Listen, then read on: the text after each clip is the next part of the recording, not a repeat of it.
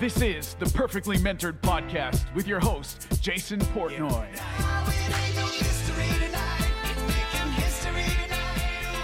We are live after 10 minutes of technical difficulties, all on Megan's end, none of it on my end. I test my equipment and it worked. And we were about to literally cancel this show. I was making the get executive decision. I was like, look, this is going to go on forever. We got work to do. People, people are going to miss us, but we'll just find a later time this week. So, um, let's, let's, uh, let's get to it. Let's kind of roll through it. We're 10, we're 11 minutes behind. Megan, how was your weekend? Do you have a good weekend? Can you hear me? Yes. Let's not do this for all the listeners again. We just spent 10 minutes doing this. I hear you loud and clear. Um, and I've always heard you. It was you couldn't hear me. So I had a good weekend. How about you? yeah, it was good. It was good. Um, one really bad night with uh with the baby, but aside from that, the next night I think I went to bed at 8:30 p.m., which is like the first time since I was like maybe like 7. Went to bed at 8:30 and I woke up at 6, so solid sleep. That's great. Awesome. Yeah, I'm making a big, big decision. By the way, um, you're gonna you're gonna get this. You know the map that we have of how my days are spent. Yeah. We're gonna have to redo it with a newborn because it just doesn't work. Okay. So here's a good lesson for everyone: when you build your schedule and you're like, okay, look, I'm this the schedule. I'm gonna stick to it. This is gonna be my routine. Something bad happens. Don't try to fit like everything into it. Adjust to the reality of your situation. So I mean, eight hours of sleep consecutive, just going to be hard to do. So because of that, I know how my body reacts to no sleep. So we're going to have to adjust somehow. Um, so I am, uh, kind of mapping out what those new days are going to kind of look like. So, um, ready to roll. Um, and make sure that I'm optimized and take care of everything. But aside from that, um, let's go. You ready? Okay. Yeah, man. Okay. Um, all right. Our first question is how do you communicate with your kids about the demand of your work and the importance of entrepreneurship? And this is from Derek. Um, my kids are too young Yeah. for, for, for me to communicate those. Um, yeah, they're, they're a little bit too young for me to start demonstrating values of business and entrepreneurship. Look, there was a great quote that I read a long time ago that, you know, your kids will remember not what you tell them, but what you show them. Mhm. And I think my father was a perfect example of this, or still is. He's alive. So not a was, but an is a perfect example of, you know, just showing me work ethic and showing me how he treats people. I remember, uh, I used to walk through in the hospital. My dad's a doctor. I used to walk to the hospital and even the janitors would stop and say hi to my dad. And I'd be like, wow, like the guy who cleans up the garbage knows you.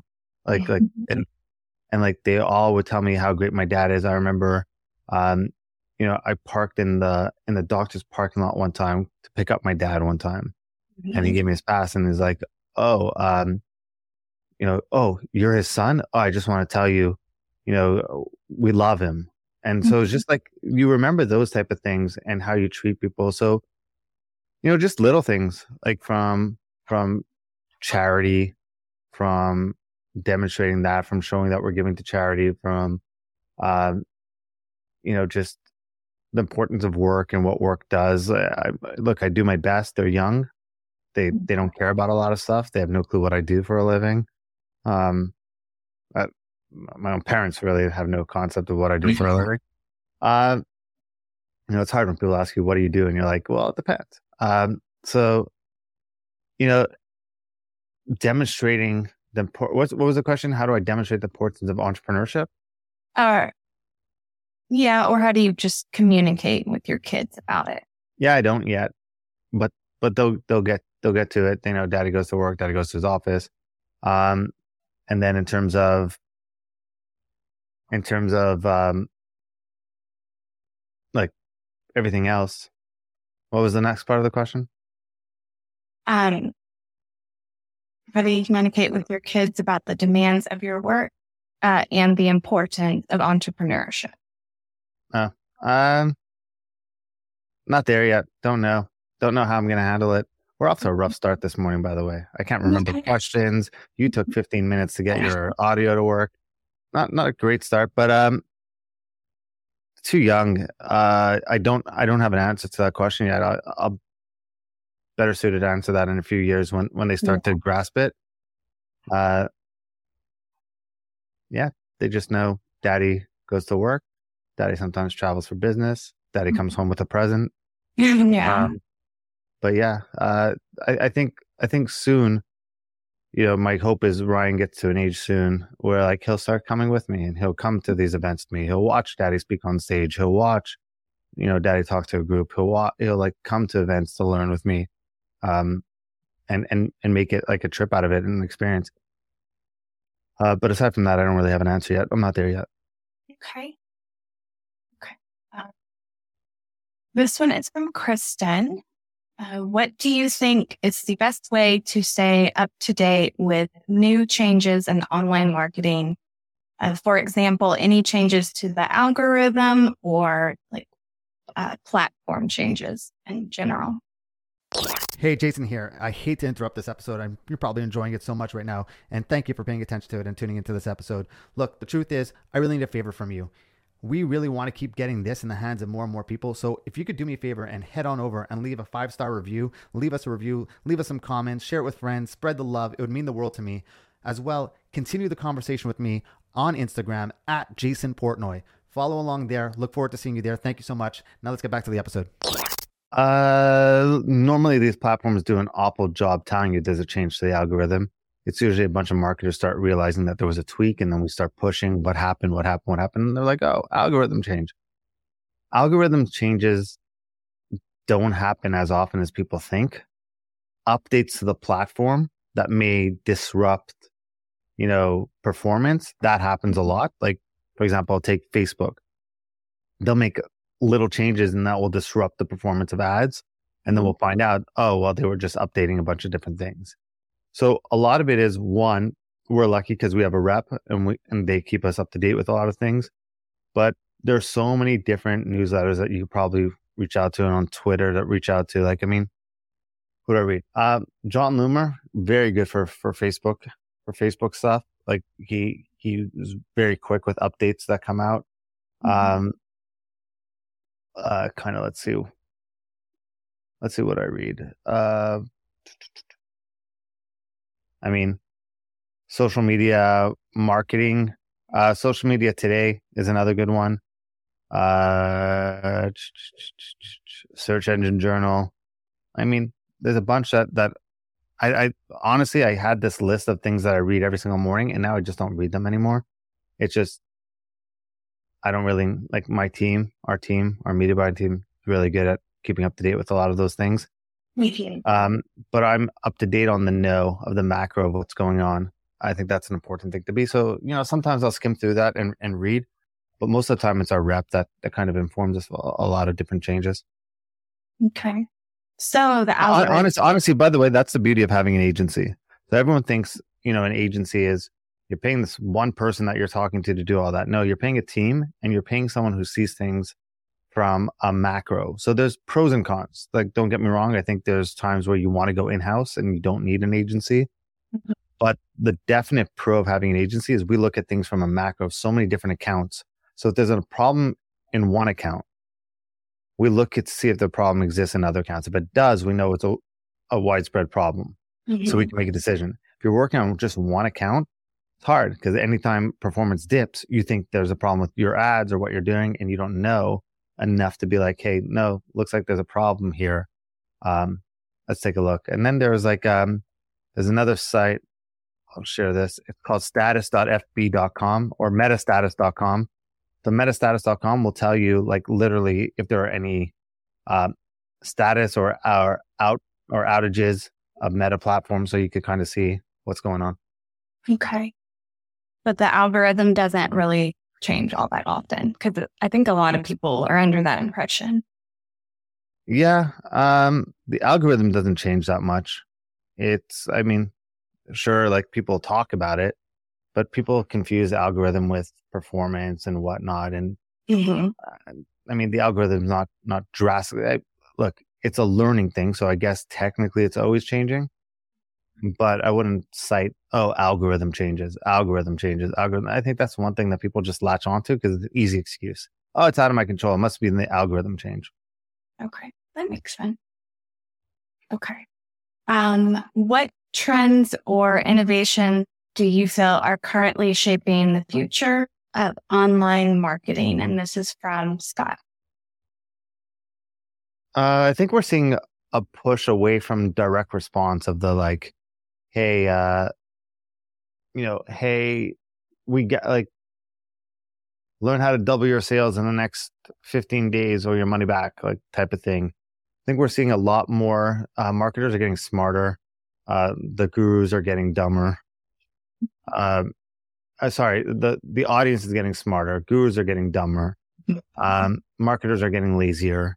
So I think we're seeing this push of like the ones that are working are the ones that are are providing enough value and playing a long game and building community and building that trust and respect and building that that almost that that like flywheel omnipresence of like stay in my in my niche and eventually I'll do business, maybe become a customer. And, and we're getting away of like everything being so transactional.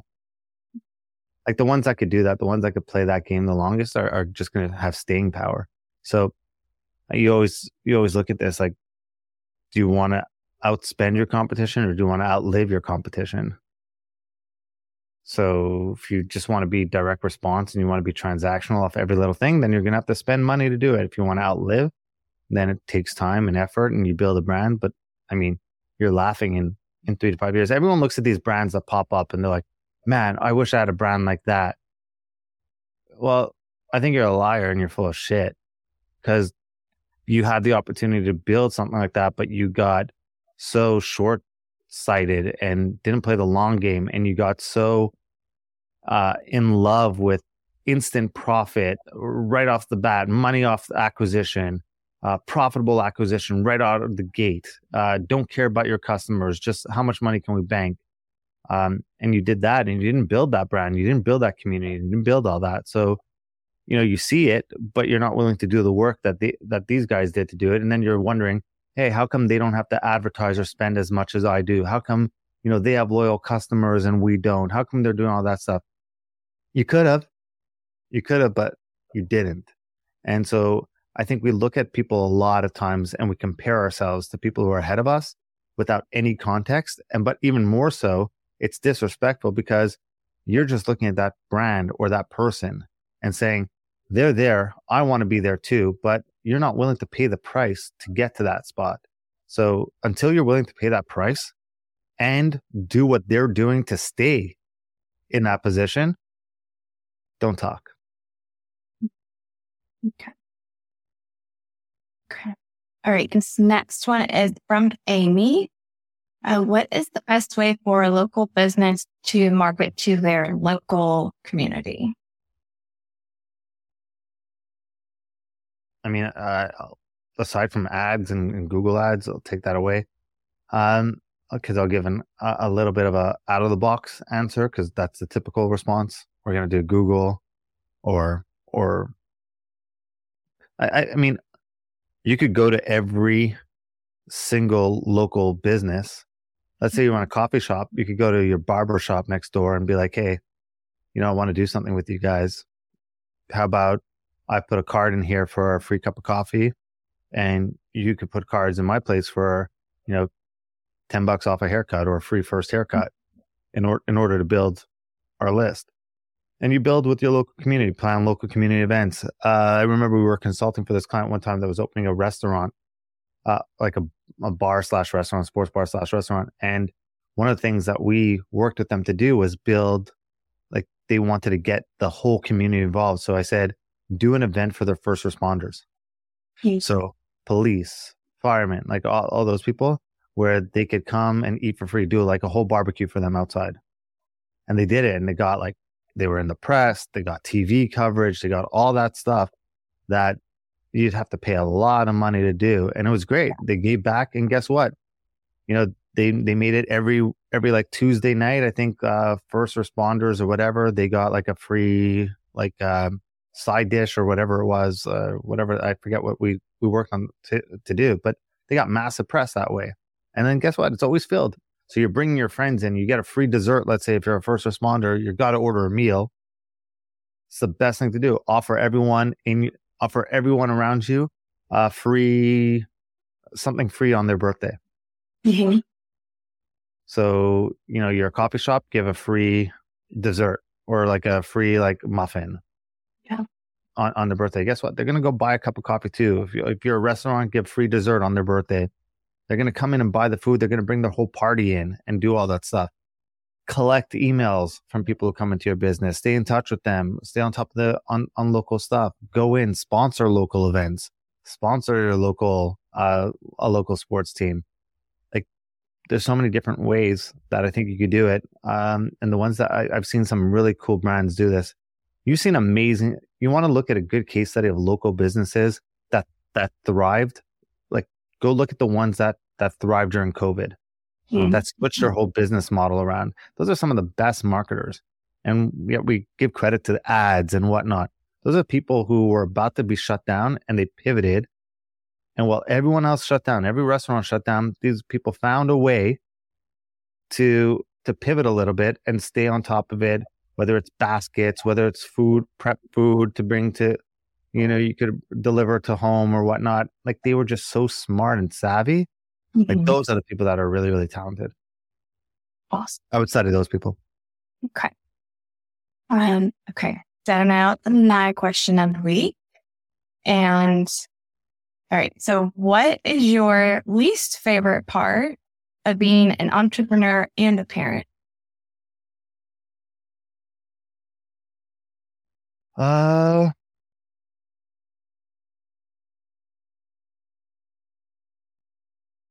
being a parent, my least favorite part is having to discipline my kids.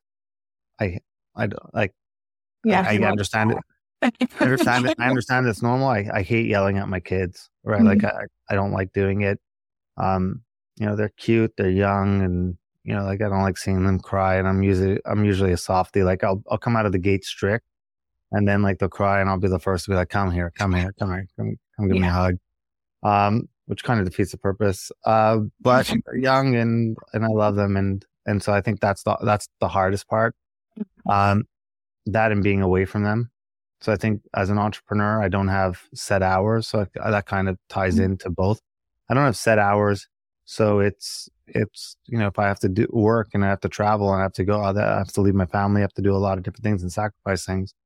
So I think that's the hardest part. If I just worked a nine to five, then I Mhm. wouldn't have that. At the same time, though, entrepreneurship gives me the blessing that I don't have a nine to five and I could just go spend time with my family and, and, and do those things. So, uh, double edged sword.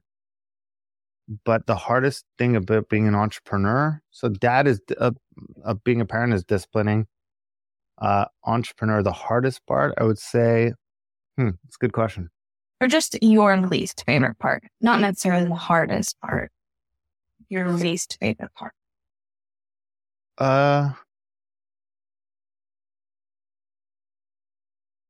uh, that the brain doesn't shut off. You know, I, I think I think that that's a hard one.